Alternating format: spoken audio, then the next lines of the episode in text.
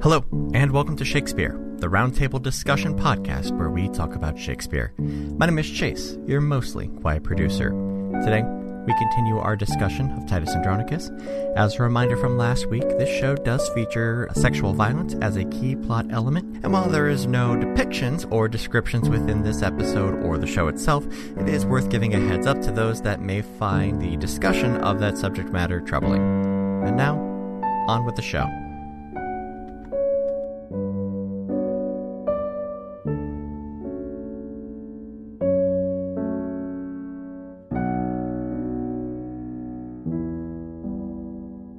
The fun thing about conquering countries is that they always take back a piece of the conquered country. Well, they didn't conquer any necessarily any Celtic countries. I mean, Scotland wasn't so much a conquering as we they just kind of moved in. That's why we have them redheads. It is, it is. That's why the Irish have red hair because of the Scandinavian conquerors. All right. A big half of like half of my dad's side of the family is you know Danish by way of Ireland, or well, or Irish by way of Denmark. One, you know, I don't know how you would say it, but Danish invaders of Ireland. That's where We're the, back to Denmark again. the Irish the Irish side of my And- family comes from. Couches of Yes, luxury and incest, incest. murder, Murder most foul. Mm. murder, Mur- is he saying murder or murther? incest, Martha. a Uh, couch, Martha. Martha. Martha. Martha. How did she get back here? I don't know. But no, there's a huge difference between um, But I just thought that was funny that even though she Celtic was like, Celtic art and Somewhere in the world, Viking Ryan's art. eye just twitched. Like, you're right. It did. I didn't even know why. Didn't even know why. He assumed it was because somebody put on Wagner and put horns on a Viking's head. God, fucking Wagner. I fucking hate him. Like, Ride of the Valkyries is a very good piece of music, but Elmer Fudd in the the Wagner Looney Tunes piece does not have horns. yes, he does. Does he? Uh-uh. I thought Yes. he did not. He I thought does. it No, was he just does. overlaid. He absolutely does. does. I thought it was just the fat lady who had it. Nope. He didn't have any. Nope. The Kill because the it had web. become it had Kill become the web. it becomes so in, ingrained culturally that everyone believed that you know. And the funny thing is, is that it was originally from a, a painter who wanted to make them the Vikings look more impressive and had seen like a weird piece of art that had some kind of ceremonial like horned headdress or something on some sort of Scandinavian chieftain pre-Viking but decided that meant that Vikings had horned helmets and so painted them that way and that's where Wagner got the idea Well, often Celts had horns on their helmets. well, they had ceremonial helmets that often had antlers For the attached stag. to them Stag. because of cer- uh, Cernunnos, And this the is- horned god. And this is all very sad to me because there is a picture book that I really want to get for your daughter. Um, it's called Edda, A Little Valkyrie's First Day of School. Mm-hmm. I think I thought I bought it for her. No, we don't have that one. I Um, remember that. And it's super cute and adorable, but in all the pictures. Horned helmets. Well, it's not horns exactly. It's like, Oh, winged, Oh, winged winged helmet. Okay. so it's a little different. Maybe I had it in my hand and put it You may have thought about it. Well, I remember being at Pal's Books, walking around, and I kept coming up with like, "Oh my gosh, Ryan needs this book. Oh my gosh, Ryan needs that book." And Chris is like, "We are not paying to ship books back for Halfil." Why not? Dumb. Christopher. God damn it, If you Chris. still want them when we get back, we'll buy them from Amazon. I'm Like, "Alright, buy them from Amazon. Because there was one, I think I even sent you the picture of it, of uh, like Thor's new, you know, new dress or something like that, and it was That was about the, the the wedding where Thor dressed up as Freya to go yeah, to marry the giant. but it was an it was an emperor's new cloth style story Yeah. about it, and the picture on the cover is him in like pink boxer shorts with little hearts all over it, and he, I think he had a horned helmet on, and I had to like This is this is the most inciting picture of Active Sure. violence against one Ryan Hackbell. This is the worst thing I could send to Ryan, so I'm going So that to. might have actually been the reason he's like, we can't buy that. I'm not shipping. I will not ship Armageddon. You can't. You, we're not crossing the country just so you can pick a fight with Ryan in two weeks. I will not let you ship a book that will cause Ragnarok on my doorstep. Which is silly because Ragnarok was gonna happen anyway. I mean, it's No matter inevitable. what. It is inevitable. You, if you whisper to everything in the entire world to never hurt a certain person, but skip mistletoe, then yeah, Ragnarok's gonna happen. Well, and they would have been fine. Who is it? All all Who they gets had shot to with a do mistletoe? was it was Balder. Boulder. Balder the beautiful, Balder the blessed, by his blind brother Hode, Didn't know what he was doing. because Hode assumed one, he was likely to miss him anyway, because he was blind. But Loki helped him aim. There was a there's a Greek mythology book and a Norse mythology book. Dolores. Yeah, that I had growing up. I bought the Greek one for Michael, and I'm gonna pick up the Norse one eventually. We have the Norse one. I, that was one of the first things that I bought for Izzy. but that's where I first read all the stories. If you ever get the chance, Neil Gaiman's Norse mythology, I know It it. is Yeah. sitting in the room next to us. the audiobook that he narrates Oh, yeah. himself. Oh, first of all, I could listen to that man, well, read forever, which is good because he's got a commercial for a MacBook out right now. Ah, yeah, I'll But- do it. But uh, no, the yeah, it's Dolores' book of Greek myth- myths and book of Norse myths, and the the art is all colored pencil drawings. Why didn't they do any more? I want there to be an Egyptian myth book. Oh no, that'd be Not- fantastic. I But yeah, cannot they find a only good did Egyptian myth book. They only did Greek and Norse. Um, I've only ever seen those two books: Dolores' Book of Greek Myths and Dolores' Book of Norse Myths. Did you have those growing up too? Oh yeah. You? Oh, I didn't have them growing up. They, they were books that I repeatedly checked out of the library in my elementary school, though. neglect on the Greenlee side over here. Yeah, no kidding. We had, well, my mom was an elementary school teacher for a good portion of my life.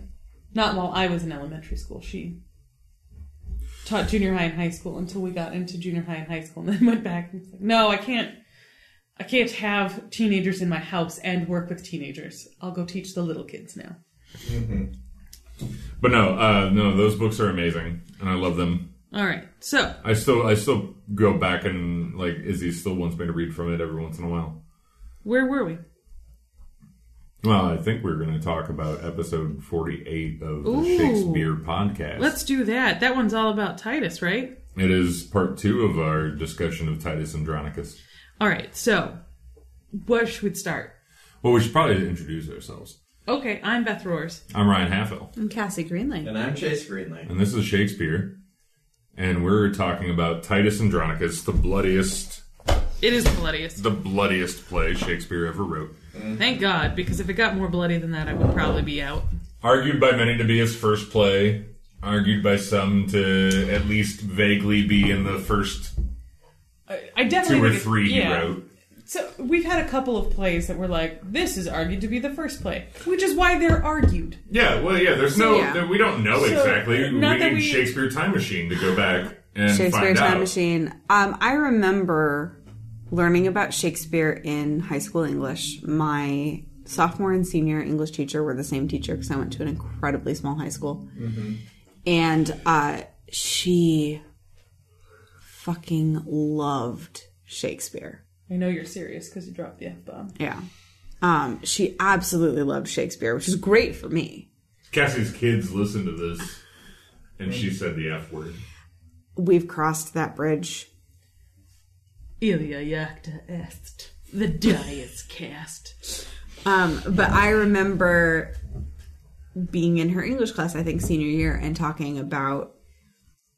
The, I don't know why this sticks with me so so much, but we were talking about you know theater history and talking about the Romans and the bloodiness of their plays, and then she she was like, and Shakespeare imitated Seneca when he was writing Titus Andronicus, and for some reason that little factoid Well, Whether and true or not has stuck with my it brain could for be this. I, I think it's more akin to the writing of his contemporaries Mm-hmm. like Kit Marlowe. Um, but that doesn't mean he didn't draw inspiration from Seneca when he wrote it. So, th- He wrote a lot of plays about the Romans. Yeah. Um, and some of them are straight just stolen from Yeah. Roman plays,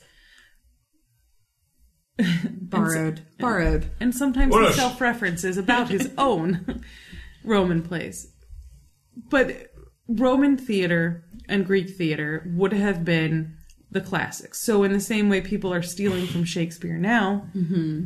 he would have stolen from them. Borrowing. He's not giving it back. Well, no, they're dead. They don't have any use for it. then it's not borrowing, it's taking. And if you take something from someone without asking, it's called stealing. Good artists create, great artists Steal. That's true. So That's a just Shakespeare- West Wing move. just turn it and make it your own. It's all good. And at that point, you know, Seneca is long dead. Yeah, you can't ask permission from Seneca. It's in the public domain at that point. Exactly. That's how we can use the music we use for this podcast. It's in the public domain. It's also Probably. I don't I don't like it when we say things like probably. You know, Who knows if we're getting sued? His name Look, is it's- Chase the Green. podcasts are still in the Wild West vis-a-vis copyright laws. If we only use less than so many seconds of it, we can't get sued anyway. That's absolutely a fact. That is actually, yeah, that is actually a, a huge part of copyright law. I know we looked it up a lot before we started doing a theater company so that we didn't get sued by people who weren't going to be there to watch what we were doing anyway. True. Very true. But anyway, this is a very bloody play. So The bloodiest. The bloodiest of plays. there are. I was- thirteen. I was reading something while I was prepping for this today, and they said it averaged out to 5.2 atrocities per act. 5.2. and there are five acts. exactly. That's how we get the So we're looking at we're looking at twenty six. Yeah, so they were, they were adding up all of the murders, all of the meanings. maimings, all of the raping. There's like there's like thirteen. I want to say thirteen murders. Most of the atrocities happened to Lavinia. Well, Lavinia, I mean, she's raped. She has her tongue cut out. She has her hands cut off, and that all blessedly, And her dad's hand is put into her mouth. blessedly, all but the last one that you mentioned there happens off stage. Yes. Um, Shakespeare wasn't doing that on stage. Well, I can only think of one play that I have seen that simulated rape on stage. And it was just wrecking. Is that the rape ballet that Darren Kerr directed? No, it was Toyer. Oh, yeah. That was also unsettling. It was very well because it was a raked stage too, so Yeah. Mm. everything felt like it was going to fall on you. It was just unsettling. All But of us. Darren Kerr directed Mother Courage and Her Children Mm-hmm. at Oh, I don't BGSU. like- I and remember uh, seeing he Brett. turned the the rape scene, the gang rape scene, into a ballet Yes. set to Ben Folds the Luckiest. Which, fun fact, if you want to have a really pretty song ruined for you, fucking set a rape ballet to it. done. I love Darren Kerr. I love Ah, it. yeah, no. Okay, so I found this. Come out of a, we should have him on. We really should. some point. Yeah, we we've should. talked about him enough. Well, I've I, I've I have been blessed to direct Darren twice and act with him once, and all three of those experiences were fantastic. Um, in that regard, I directed him in this, and he played Marcus Andronicus, and I get chills thinking about him delivering that monologue. I've used that monologue myself as a uh, as an audition piece. Nothing makes you stick out quite as much as a rapey monologue. Well, it's not a rapey monologue. He's just talking about what happens after he finds someone who's a victim of rape. Yeah, I think it would make you stick out. It's a beautiful monologue. It is really uh, touching. So Marcus's reaction. that's a difficult. This play is. Di- you have something. You go. Well, I just found the the statistic, the quote. Okay. um, it's from S. Clark Hulse. I don't know who that is, but tallied this up. 14 killings, nine of them on stage, six severed members, one rape, or two or three, depending on how you count, one live burial, one case of insanity, and one of cannibalism. An average of 5.2 atrocities per act, or one for every 97 lines. I like the one for every 97 lines. That that really dials it in. I wish I'd have had that. I wish I'd have had that. That'd have been the tagline for the fucking show when I directed it. One atrocity for every 97 lines, which makes it a difficult show to put up. Nobody does it. Nobody does. But titles. Nobody does titles. there is a couple of adaptations out there. of it. What Julie Taymor? Julie Taymor's is my favorite. which you cannot find. It is I have difficult. it on VHS. Yeah. It is difficult to find. I went looking for it and ended up having to watch clips of it on YouTube, uh, on mute with the subtitles on because my kids were awake. That's not the same. it's not. It's not. But I have seen. But no, Julie I've Taymor's seen it. adaptation is amazing. Sir Anthony Hopkins. Yeah, it his his like feast scene is hilarious because he slides into the room like chef's hat on white coat hand in a bundle slides into the room to greet his guests like it's a musical number the whole thing is gorgeous in the way that over the top art films were made in that like switch between the 90s and 2000s Well, I would It was- say it's, it's 1999 and it's Julie. It's Julie it's Taymor, Julie Taymor. and that's how she does. But if you look at um, Edward II, Edward III, Edward III is one of another one of my favorite adaptations that was done. Not Julie Taymor, but um, oh my gosh, we always disagree on how you pronounce her name. She's very androgynous. She was in Orlando. She plays the angel in uh, oh, Tilda Swinton. Tilda Swinton.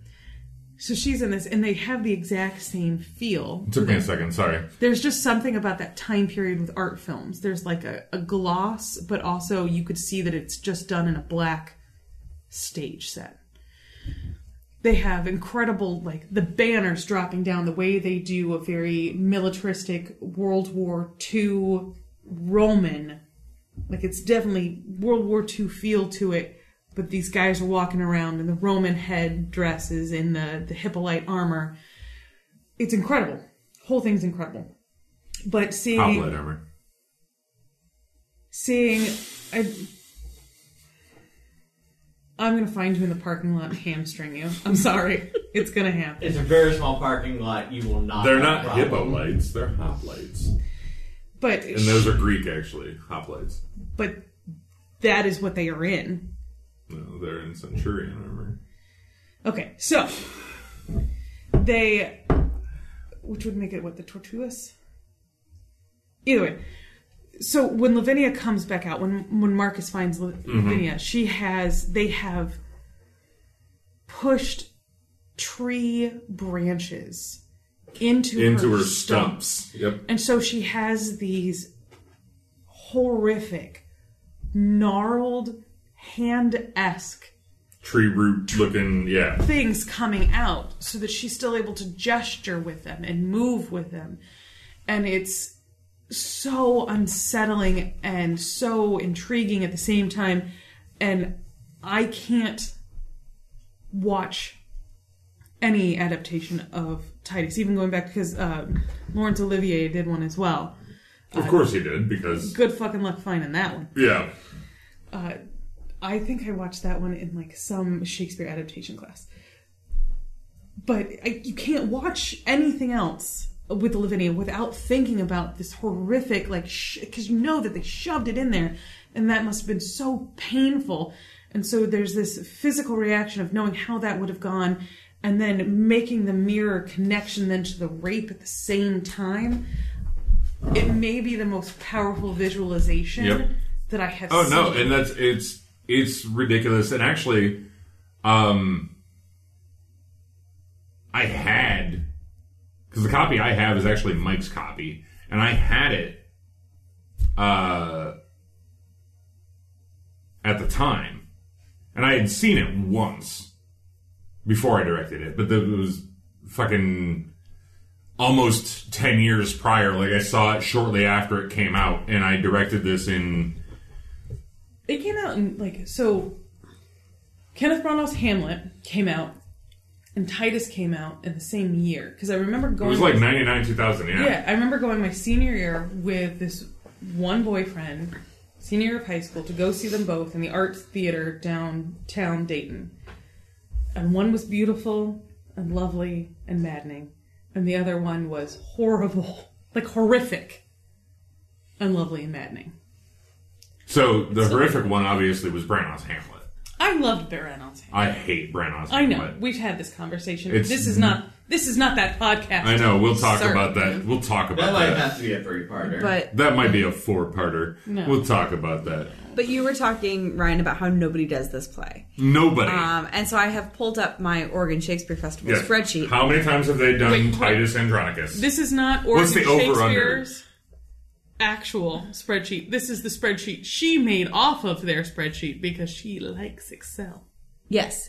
Um, so what's the over under? So what are we what are we taking as the over under here on? I think it's ten times. since they've No, been I think it's since since 1935 um, with a six year gap during world war ii Yes, but in that time period so we're looking at what's that like lot of 80 years, years. Yeah. they have performed titus four times Ooh. see, I said that I said the top end was seven. So the last I time was, thinking in five. Yeah. the last I time wanted to was in, say five, but I was like, nah, they'll just they'll have done it six times just to fuck me. The, So- the last time was in 2002. It is tied at the bottom with Timon of Athens of and course, Henry VIII. of course, So King John has been performed. King more John has been times. performed more times. King That- John is less unsettling. Oh, very. I true. mean, not by much. King John's been performed five times. Okay. but it's garbage. Yeah, Well, but and they Timon of they Athens will perform because it's and they will be doing. Well, that's because people Yeah. forget that Timon of How Athens often exists. has uh, Troilus and Cressida been performed? We talked about that, I think. I'm actually. sure it came up when, Yeah. when Should we saw Troilus Aegon. and Cressida is sitting at five times. five times. Okay. Yeah. okay. So but Also, they, because it's hot garbage. they will be performing Titus in the next 10 years because they are currently committed to all of them.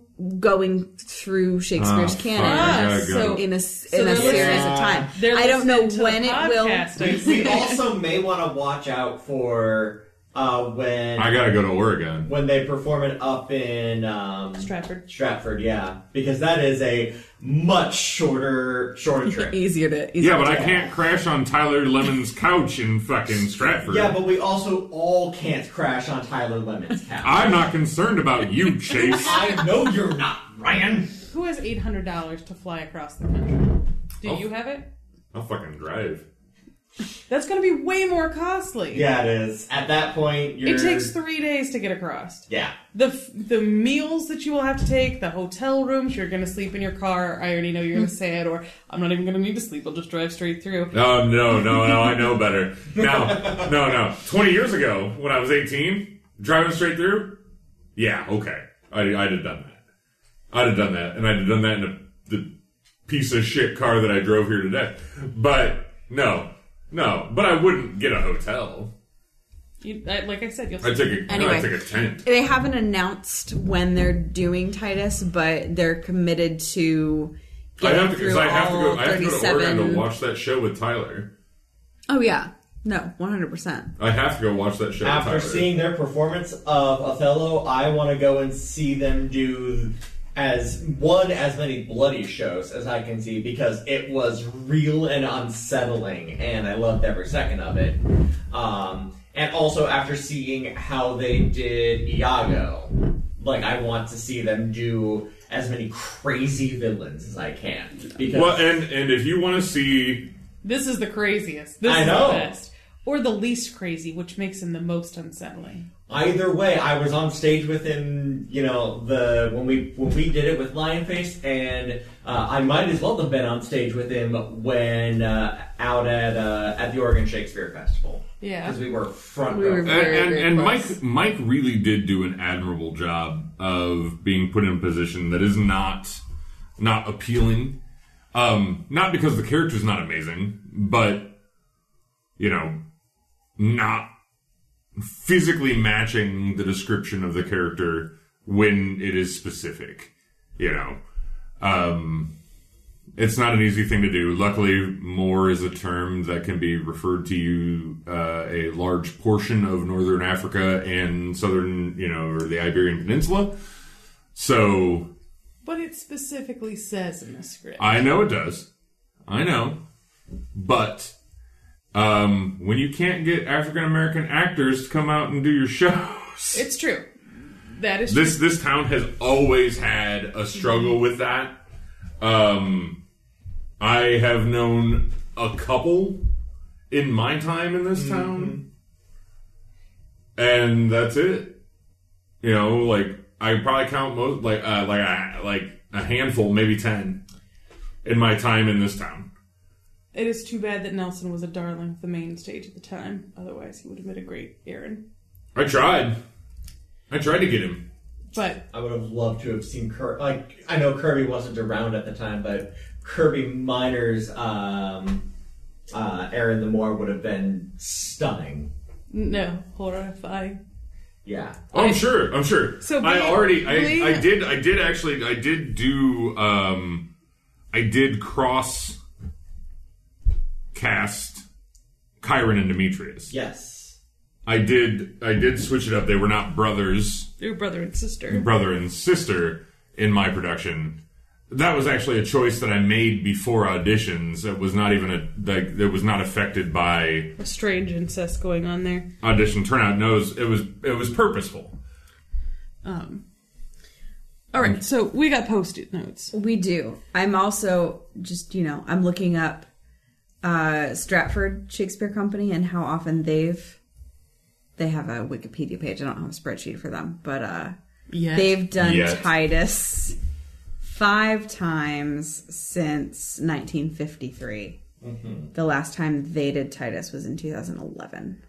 So Titus is something that I think would not have been done bef- a whole bunch from the 70s forward, but Gesundheit. Thank you. I could see it taking a resurgence. yeah. Just so that they There's there, are, things there to are talk about things here. and themes that that you can really draw on from this play, and there are a lot of things that you can really get into with this text. So It, Sorry. Gesundheit again. Um, As far but like as- the mo- the modern use of this play, there's a lot of potential for what you can do with this text.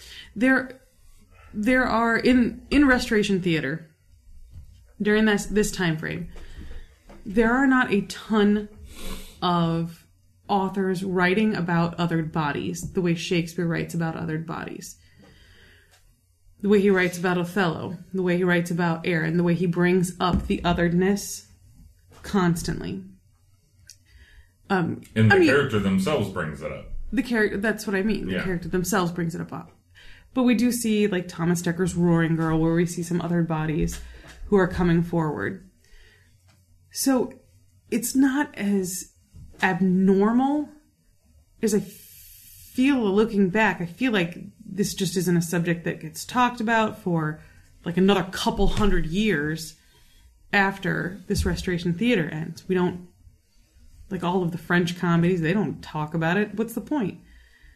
We don't see it again until we hit like 1950s going forward, 40s going forward, actually. Do we see them start talking the same way they do about race? Mm-hmm. And I, ju- I think that is interesting. Every time we talk about other bodies in Shakespeare, Shakespeare is always doing a very admirable job for his time period. And I wish I had a history time machine so I could go back and see what the hell's going on that he's able to spend time discussing that the he's other making body. that he's making what what uh, for that time frame is an incredibly pro- progressive effort. I think. I think it is progressive for the time frame. Even the way he depicts women is vastly different than the way other playwrights are depicting women. Sometimes they are absolutely flat and they're terrible. He does well. I mean, yeah, he, But he then doesn't we- win all the time, But then, then we get Beatrice. Right. We get Rosalind. We get uh, Olivia. We get some. Amelia. Amelia. So we get some. And that I think is interesting, especially then when we take this piece and we compare it as others, as Harold Bloom was, to like the uh, Jew of Malta, where the other body is not self reflective in the evilness. He's just evil because he is another body. So the self reflective nature of Aaron, which I love, Well, Aaron is a, Aaron is a character before he is othered. He is a he's a Well, person. he's othering himself during, like, he's talking about his otherness. yes, While he's developing that. but he, theory, he also while it he's is telling you it's what's not going all on. he is. No. Is is the difference between it's the difference between Aaron and Barabbas. Yes. That's He, the, but that's he the is. difference. I do think that Shakespeare did win the game of who's the worst between Barabbas. Oh yeah, Aaron is worse than Barabbas. But Barabbas is also part of the problem is is Barabbas is evil because he is other. Yeah. Aaron is not evil because he is other. He Aaron is evil. He is also Uh, other. Well, all right. What post-its notes do we have? Um, Let's do when does Titus go mad? when or does Titus Jackson? go mad? So this came up. The in start discussion the, earlier. The, the start of it is Mutius. Mutius. That's the that's the start of it. But that is an action he takes with his own hand. It so I think this is a directorial choice or an actor choice. This is an artistic choice of when you want him to be mad.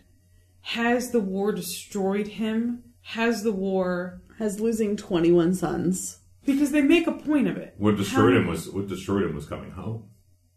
leaving so and and that is something that comes up It's- in many many it's- works it's- of art it's- it's- is the com- leaving that war atmosphere and coming home and being celebrated for the Well, heinous he's acts he's that he's, he did. he's he's celebrated, but he's also shit on, and that's that's like that's why I use the direct corollary with Vietnam yeah.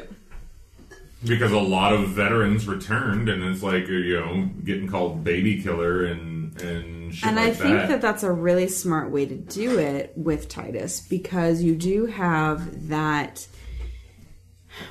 transition from war back to civilian life, which is so hard for a lot of returning soldiers to navigate and to handle. And I think you can use this play, if you direct it, to make commentary on that and to show Titus.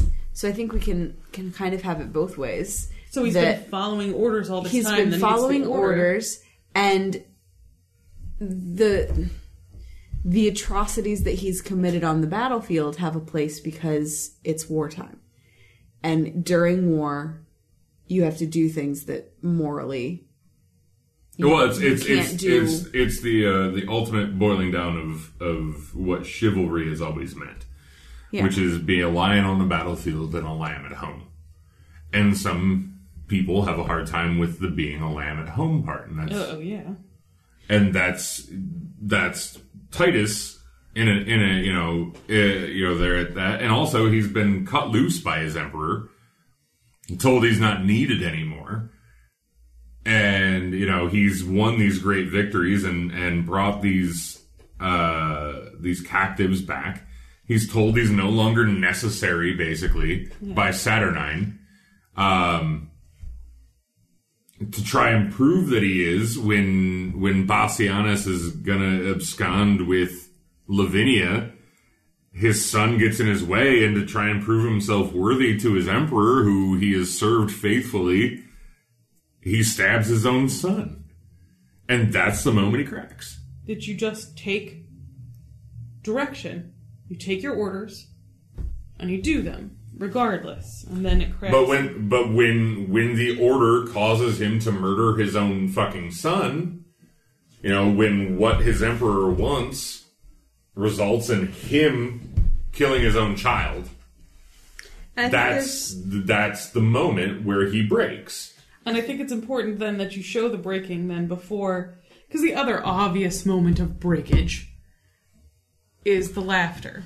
Because that could be if you were not in good. If somehow he managed to hold it together to that point, The laughter when he Sorry, opens Cassie. the box that is another distinct. It's a Well, I different think that's I place. think that's the visible I think that's the visible point. Titus tries to carry on after he murders Mutius. He tries. He tries to continue with his life. He tries to continue with his family.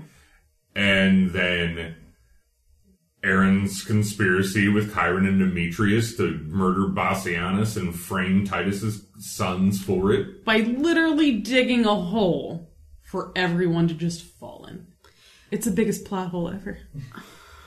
No. Yeah. I'm about to break this bottle and stab you with it. I'm here for you. You're here with me. No. Do not high five Yeah, that. Too late. Don't encourage not. her. Encourage me, and I'll keep saying dumb stuff. But no, that the the the the moment, the laughter there. That's that's the visible moment of his breakage. But I think there's there's There are little ways you show Yeah. it before then, but like the true, the true. If the audience hasn't gotten it by now, moment. He's still in his faculties enough to do lots of stuff, as- such as trick his brother and his son into going off to get a. Well, he fucking Willy Wonka's that shit. Like Excuse me. How is that a Willy Wonka moment? he fucking oompa loompa doopity doos them, and they run off and get the fucking axe. I just don't understand the correlation here. Like, I understand that you're saying silly words. He tricked all the fucking. He tricked the idiots to go do it. Like just like Willy Wonka trapped those children in his fucking factory so he could eat them. That's not what the book's about. Second. What book did you read? Willy Wonka's a What fucking. movie did you watch? Willy Wonka's a fucking cannibal. I, I dare you to fucking prove otherwise.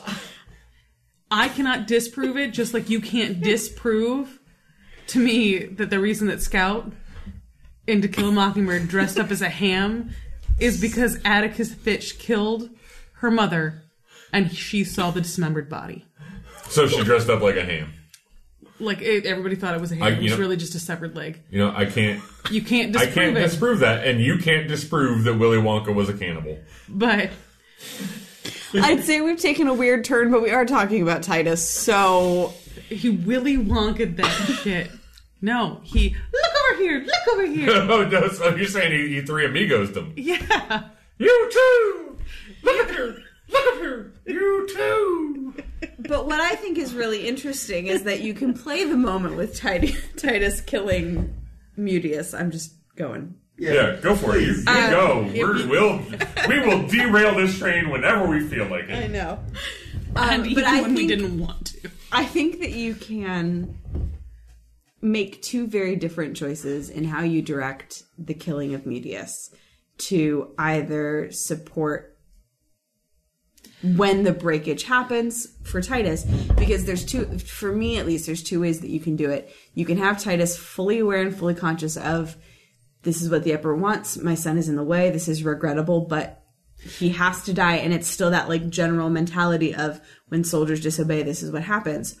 Or you can play the moment as just like a loss of temper and kind of a rage thing and you're in my way so I'm going to stab you and not until after I've done it do I realize what I've done. Now, Mm-hmm. don't forget, in the same scene, he has killed someone else's son. Well, he didn't. He chose who was going to. Well, as go. much as I mean, Aaron killed Well, no, I, I, I don't even know that it was necessarily Alarbus was chosen by Titus as Well, much Titus as, is the one who gives the Yeah. nice little like, tut tut, worry not, mom. This is for our gods and our religion. It must happen. So he, he has sent someone else off to die. true. So, inside the same scene, we see two scenes of brutality against two different sons. One is his, one is not. But there has been a play up of both being children of people who are standing right there. So, I, I, I like both directions, but you have to commit wholeheartedly. yeah So one or he the other. he very dispassionately talks about the death of Tamor's oldest son, but then if you then have him like in the heat of the moment, this man is in my way. I'm in my s- my mindset from the wars, my stab, and then I realize what I've done. Is it is it that his if he's giving the order for something to happen, he can displace it, but when it's in his hand, it's different. How far did like? There's a lot of choices. No, he there. was There's he really- was a soldier before he was a general, and so killing people on the field of battle would not be something that would be. No, no, I'm not saying it's new to him, but there's a disassociation there between your people and my people. Well, there's always You there's realize- always a, there's yeah. always an other quality. to So there's a the commitment that needs to be made. enemy, the enemy is always other. They still train that in in the military. So as, as, I, But I think Medius that is both not other. No, exactly. Right. I think that it's just a very interesting choice between the 2 Mm-hmm. And I'm not sure which one I like best, Yeah. but I For me, I'm more interested in the heat of the moment killing um, because I think that gives you more depth to play with cause this in terms of Titus's mental capacity through the rest of what happens. this play is it starts out talking about 21 children dying. The entirety of the play, the people who are dying, the people who these atrocities are happening to, Are the children? are all the children. Now, yes, everybody dies. The whole the whole Everybody but Lucius and every, Marcus. everybody in Rome is dead. But um, what you? It's you- all about the- well, it's and the I, I process, think yeah. there's another way. There's another way to look at it as well, uh, and it's a thing that I thought about playing with when I directed it. Um, you know, and it's the idea of the Furies. Everything started to go to hell for uh, Titus and Titus's family after he killed his own son. And if anybody knows the Furies, murdering someone in your family will cause the Furies to come down upon you. you get a blood debt. And so there's another way to play it, and that is a, a supernatural outside influence on the happenings of what's going on, because Titus did the ultimate, you know, sin and committed, you know, That's not as interesting to me, though. Honestly. No, it's not. It, and that's ultimately why I decided I was like, you know, you can play it that way. And I think you have to do a lot more to the text Well- to do it and make it interesting. whenever you bring in a supernatural body that's forcing people to do something or they're resting back on it it takes away any agency Well, I know. And that's what I'm saying. You have to do, Yeah. you have to do a lot more to the script to make it continue to be interesting if you go that route. Mm-hmm. because then it absolves Titus of. And it's, and it's a thing everything that else he Shakespeare does. didn't write in, but it's a thing that would have been in those Roman plays and Greek plays. that Right, he no, was reading. absolutely. well it's, it's i mean Absolutely. for instance oedipus oedipus is full of furies Yeah. They're all and so families. it, it would have been in his source material. ooh same with eurydice and Yeah. Yeah. uh, um, no, absolutely. And so what's the it- one it- with iphigenia Iphigenia. Iphigenia and her. no no the Oh. roman play Oh. because that is the backstory uh, agamemnon agamemnon Agamemnon, yes. Oh. yeah that's the backstory of iphigenia Yeah. But so all of his source material would have had that. Yeah. And so whether or not he intended it to be there, he drew upon that supernatural, you know. Well, an illusionary writing is uh, it's bread and butter. Yeah. English teachers love it. They love to tell you that stuff's meant by authors that was never meant by authors. You don't know what was meant by the author. I know that when I've written stuff and I had a I wrote a short story that was read in my AP English class and my English teacher wouldn't stop until I told him some bullshit that it was meaning because it didn't mean anything. The sky was fucking blue. Not everything that was ever written has an alternative meaning. But often illusionary meanings can be added uh, can be They're added by people that are not the author. right because there's a shared cultural experience going on here. I know, but I, I you know, the author Even if didn't- it's unintentional, yeah, but meaning necessarily could still if, be you know, there. I, I that's why I disagree Also- wholeheartedly with you put your art out there. I interpret it the way I want to interpret. Well, that's fine, but I disagree with there being a mass interpretation that you know of A singular interpretation. yeah a singular interpretation of you know literature that was not it. Oh, I intended. don't think there's ever a singular interpretation of any piece. Oh, of there literature. is. There's lots of them. There's lots of singular like Lord of the Fro- Lord of the fucking Flies, that garbage piece of shit book about how what's his face in the woods is the fucking Jesus. I but see that is not a singular one. It's one of many. No, like every everybody's like, yeah, my high school English teacher made me believe that this guy was Jesus. See, now I've read Lord of the Flies during critical thinking classes, critical theory classes, in which we read it through like Marxist lenses and Oh, So that book is structural garbage, analysis and things like that. You don't like many things. I love a lot of things, and that book is garbage. It ranks right up there with the fucking Great Gatsby. The problem is that I don't really like Lord of the Flies either. It's but not she one of just my likes to favorites. argue. I do, but I do love Great Gatsby a lot. That book is terrible. I haven't read either of those because an English teacher didn't make me. Count An yourself English lucky. teacher didn't make me read Great Gatsby or Lord of the Flies. Oh. I did it to myself. That's on you. I, in high school, thought that to be cool in college, I would need to um, have read most of the Western canon. That turned out to not be true. No, all you had to Oh. do was fucking smoke some pot, drink some brewskis. I caught on. Most of us. But did. I've read a lot of Kate Chopin for no fucking reason. Ugh. And I, I had to read uh, Ethan Frome and My Antonia, so I'm I really like glad. Maria I've, Antonia. I'm really glad I've I never read did Ethan not. Frome. It sounds like something don't like terrible, Ethan or a book about a guy that builds furniture and It's- eats cheese. it's, 150 pages of people being sad in New England. That's all you need to know. It's not as bad as Silas Mariner, Ooh, but it's pretty bad. all right. There's just a You, reason. at least you named something I have a reference to. Ethan Frome always sounded like some cheese-eating fucking. I don't know. It's Maybe that's it's what Ethan Allen Ethan makes me Warren- think of Ethan that Frome? Ah. furniture company, Ethan. and Frome makes me think of fromage. So maybe that's Exactly. why. He Maybe. made a chair, sat in it, and ate some cheese. But yeah, But he wouldn't have been sad then. He said it's Yeah, people it's being different. sad, and I'm sorry, I've never met Okay. anyone that's sad they're eating cheese. Mm-hmm. Edith Wharton only writes sad fucking books. And the only thing she does with those sad books is reinforce singular interpretations of flowers. Ugh. That's what I remember from Ugh. Uh, So somebody All right. gave me. So anyway, Speak let's Free. move- let's Age of move on to the Innocence. next- Okay, directing Lavinia. So this one falls in with our perpetual pin of agency of women. We've Right. got two women in this show. We've got Tamara and we've got Lavinia.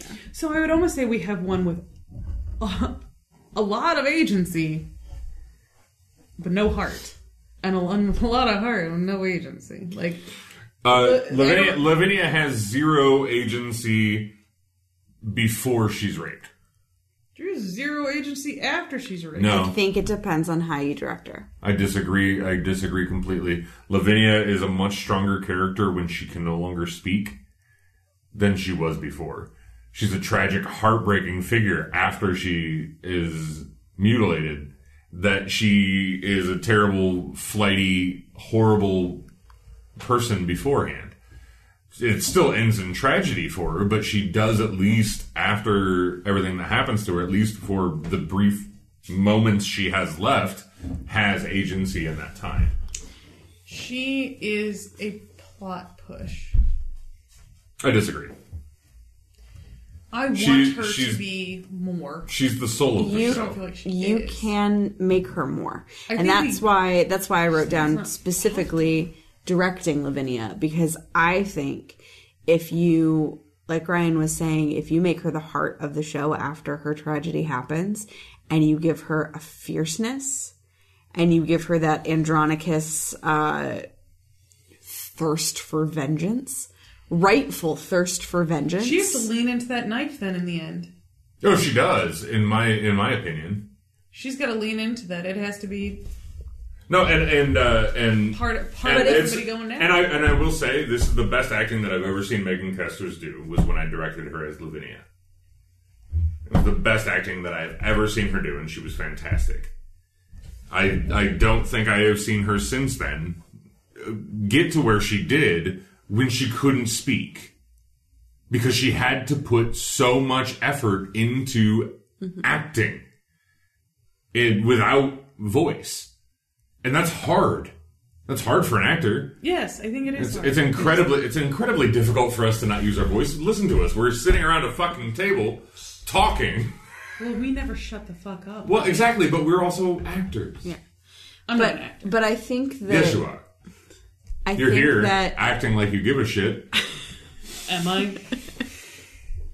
But I think that the way that you direct her becomes incredibly important in the aftermath of those scenes because the easiest, like, least effort way to direct Lavinia is completely a victim. Is she's a prop. She's, She's a a victim. of prop, a prop. she's a victim. Marcus is like, here, let me show you how to write without your hands. Here, let me have you catch the blood. Here, let me kill you to protect you from your shame. That's like the most straightforward that's checking out. That, that's yeah. not. That's not. That's not putting anything into it. It's just like, well, here we are. But if you give her this, like, you know, by all means, give her a scene to be broken because she is. What happens to her is absolutely horrifying. But to balance that, or at least come close to balancing it, I feel like you have to give her the opportunity to look for every chance she has to tell people what happened to her. And as soon as that opportunity is in front of her to name the the bravery to name her Her assailant. her assailants and then i i think that scene where they're brought apart and she's brought in front of them and she stands in front of them if you direct her so that she is looking them straight dead in the eye and letting them know i'm doing this to you right now and it's not titus saying here catch the blood my traumatized daughter it's lavinia going no no no i am going to be here to watch you let me let me motherfuckers look you in die." the eyes. Hey, Dad, you slit their throats. Now I'm ready. I don't have any hands to do what I would. Yeah. Yeah. If, if I could fucking cut their throats, I would. So I fear that she often falls into the same trap that Ophelia falls into of being happy and bubbly and naive and then cursed and deranged. Like and i think that there's that's just a, there's just happy I think naive, that's the sweet, easy way innocent. out. Then there's for- a break and now Yeah. she's damaged. She's a member But I- of the Andronica, though. Yeah. I think that that's the easy way out for Fuck me, directors. Andronicai. The easy way out for directors who don't put a lot of thought into what they're doing. Yeah. I think if you just direct Shakespeare on the surface level, that's what Lavinia becomes, but I don't think it's what she should No, be. she's she's Well, at the same time, neither should Ophelia. If Well, you she's- were not looking Exactly, beyond- yeah. but I she's, fear that she's she and she's falls not into she's that. not the I don't I don't consider uh, Lavinia the heart of the play. She's the soul of the play. Marcus is the heart mm-hmm. because Marcus is the f- the the all touchy feely good part. He's the most stable character. He is, and he's he's the he's the most like human empathy that you get in the entire play. Yeah. But he's I- the only human empathy you get in the entire play. But I think the tragedy of Titus can come from the tragedy of Titus himself, like the figure, is that when he looks at his daughter after what happens, he only sees the brokenness and he doesn't see the fierceness, and that's why he kills her.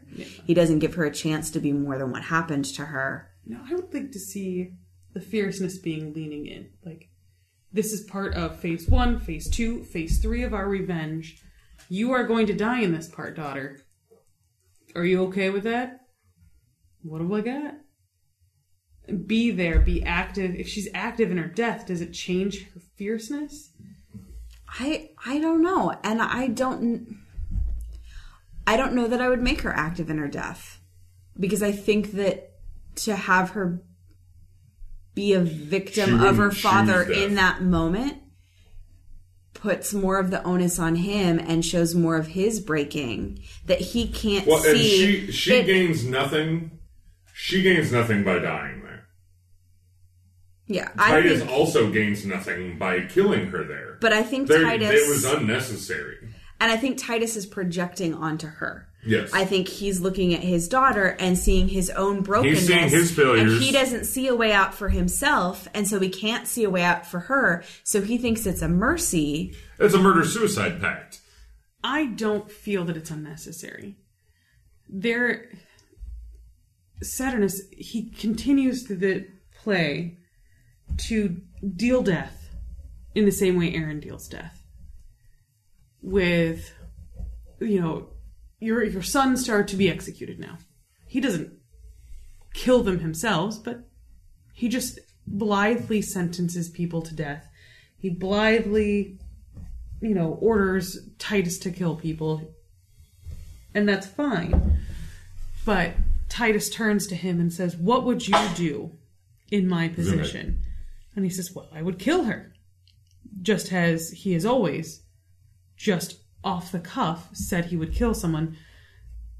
So Titus, in front of him, shows him just the complete viciousness and the horror of that act right there at the table in front of everybody.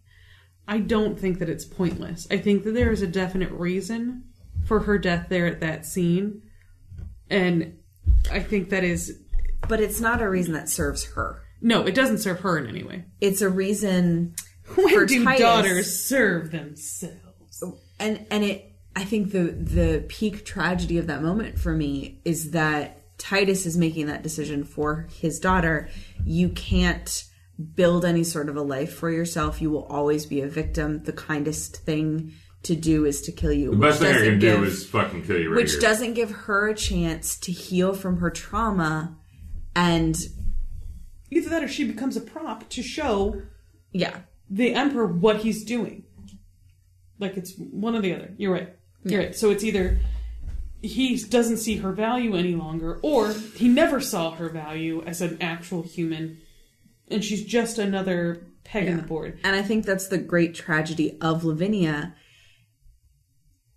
And I There's a lot of I want she's- to watch Marcus in that scene. It's a problem. She's a problematic character to direct because you have to, just like with Titus, you have to make very strong decisions, and you have to not Yeah. waver. And she has to die. Like you can't change that she gets killed.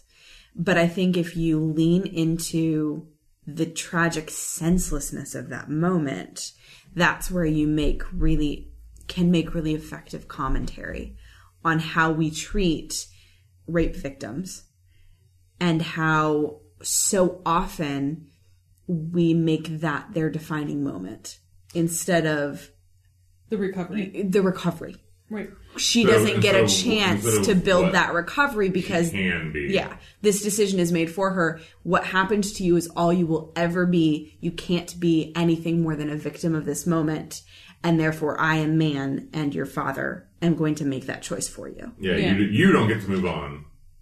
i I, think I will never move on from your brokenness, so you can't ever move Yeah, on. exactly. Exactly. Yeah, or perceived brokenness, not actually. And so then he. This play is really depressing. yes The Yeah. next one we pick, I swear to God, if it's not a comedy, You guys, you guys, we needed to pick it. We needed to pick one of the ones we've been holding off on, and we went with this one this time. or Yeah. a silly tragedy. Learn a lot of those. well let's just not do measure for measure next because that one's just as depressing um, okay so Um, but no, uh, this, yeah, this play. I, there's always been something about it, though. it's haunting Yeah, depressing or not, that draws me to it. Mom, my favorite Shakespeare play, I think, is also very depressing. King Lear is my favorite. Well, this, Shakespeare and play. It's I, very I, depressing. I've never, I've never called Titus my favorite. Oh. Um, Mackers has always been my favorite, but Titus has always been up there with it for me since I well since the first time I read it. Since the first time I experienced it, I experienced Mackers earlier in my life, and Mackers is more fully realized than Titus okay. um, you know, as far as quality of writing and everything else, you know, going into it.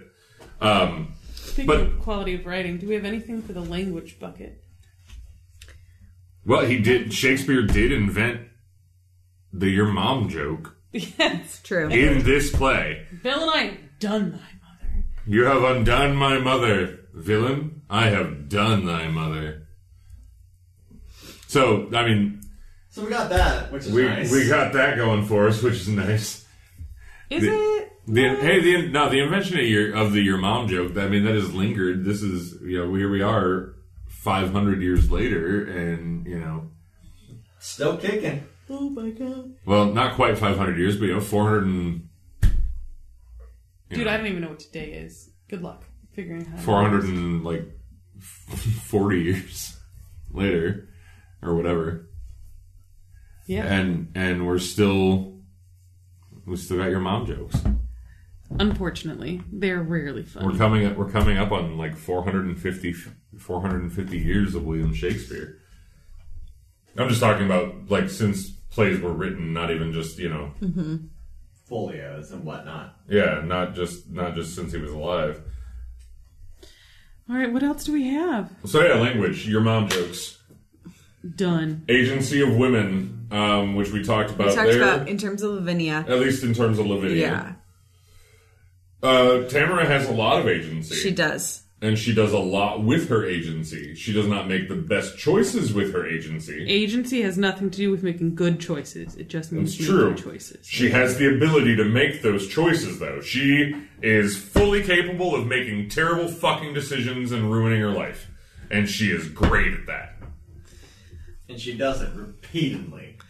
Um, if we are talking about adaptations, I'm going to throw a spoiler warning out in, in here for Game of Thrones. Mm. There's a great homage, I feel, paid to Titus There is. in a plot line from Game of Thrones. Spoiler where- warning: We're talking about the phrase. Yeah, where uh, a man is punished by having his sons baked into pies and then fed to him. That is a reoccurring theme that happens a lot.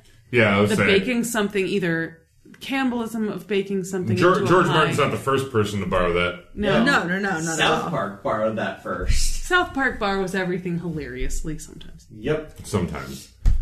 I think it's funny most of the time. But um, even things like in The Help, where she bakes feces into a pie, like it's the same Yeah. abhorrence of what you were eating. Um, but the cannibalism adds, a- and eating your own children. Yeah, That's- and peeling back the pastry crust to reveal a toe is a horrifyingly grisly choice that was made for that show. Yep. But, But I think my legit comment when we watched that episode and that moment happened, I think I honestly said, "Did she just Titus Andronicus the phrase?"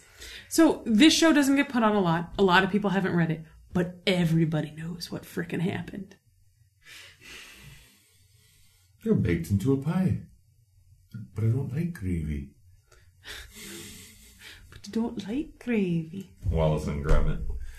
No, Uh, it's chicken It run. was, it's Wallace and Gromit, though. That's the, It's the creators. the of- creators of Wallace and Gromit. is Chicken Run? No.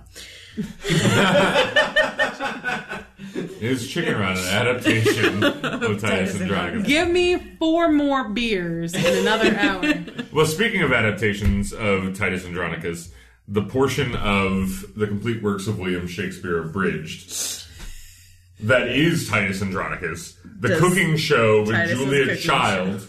Yes. Which that scene is the reason there is a blow up turkey, like a blow up roasted turkey in my basement. Actually, we had the the blow up roasted turkey was for Was it for Titus and then just used again? I think so. I Oh. think that was for the That blow up turkey got brought out to many different shows. I think the original reason we got that turkey though was for Titus. Oh, she's writing out the names of plays. Is she writing out what's I'm left? writing out the ones we haven't done yet. She's writing out what's left. Let's do All's Well That Ends Well because I don't know that play well. We did as you like it. Yeah, we did. We did. We did it. You like But it? let's do let's do All's Well That Ends Well because I don't. We know. are okay. Here's the thing, though. We don't have enough comedies left to intersperse every tragedy we do with. I understand, but this one needs one. Okay.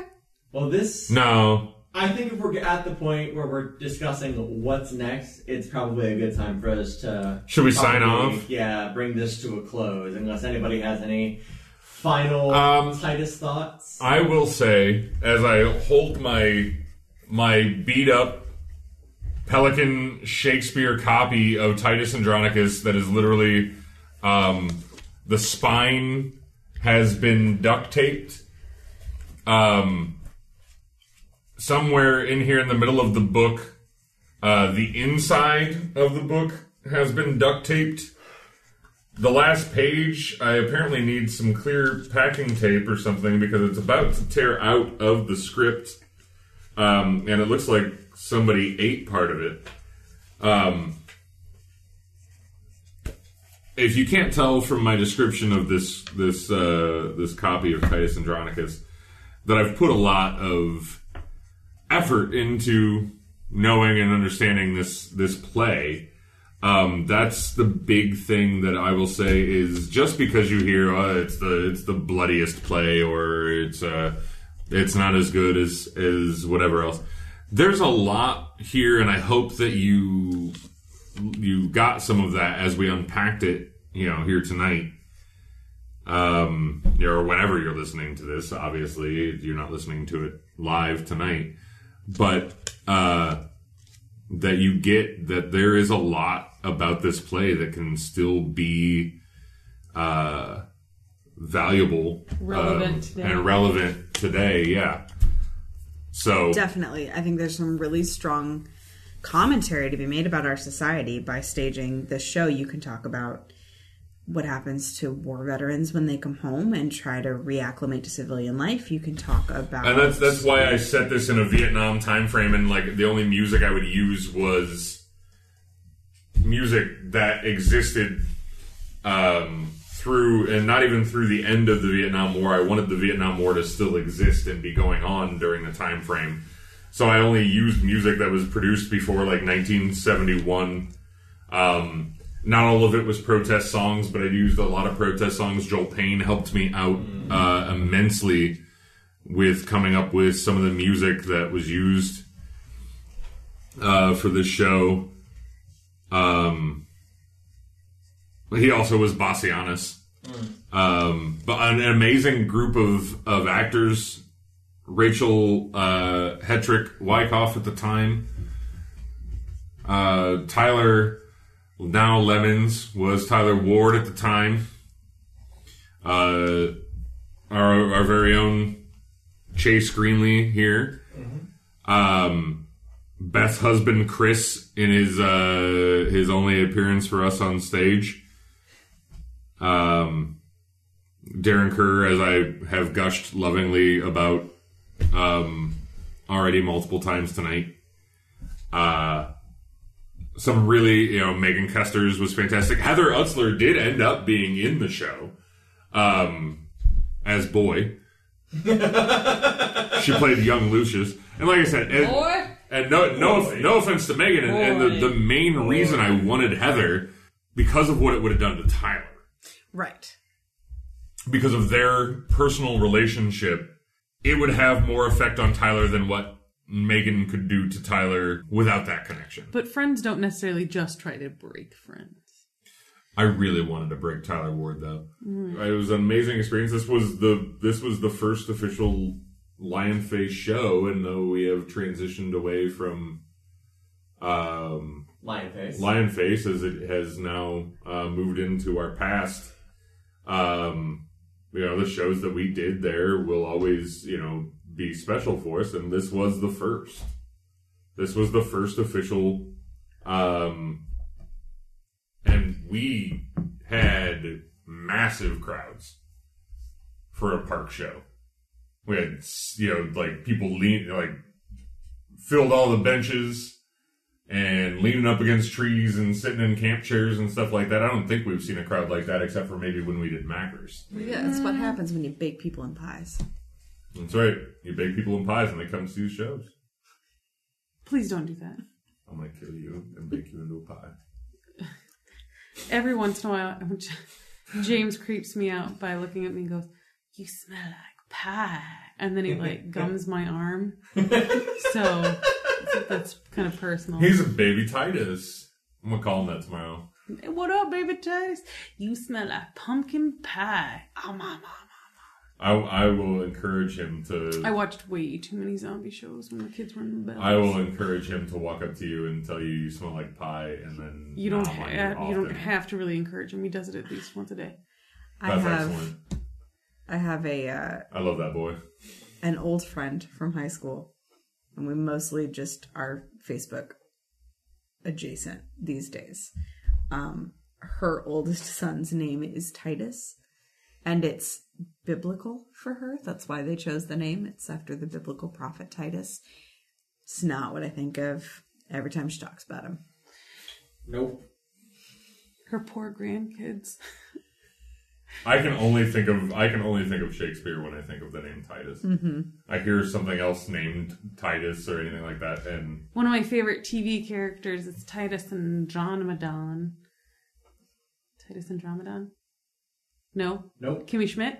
Nope. The Unbreakable Kimmy Schmidt? No. I know who you're I'm talking aware of it, but I've heard that. I've like I've heard of that.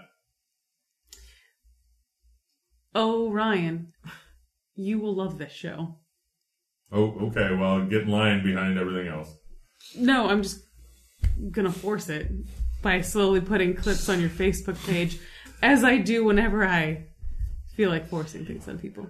But I think we have I thi- said I- all there yeah, is to say. I, I think Yeah. so too. I mean, I'll always have things to say about this play, but I think we're done for the But day. I'm sleepy. yeah.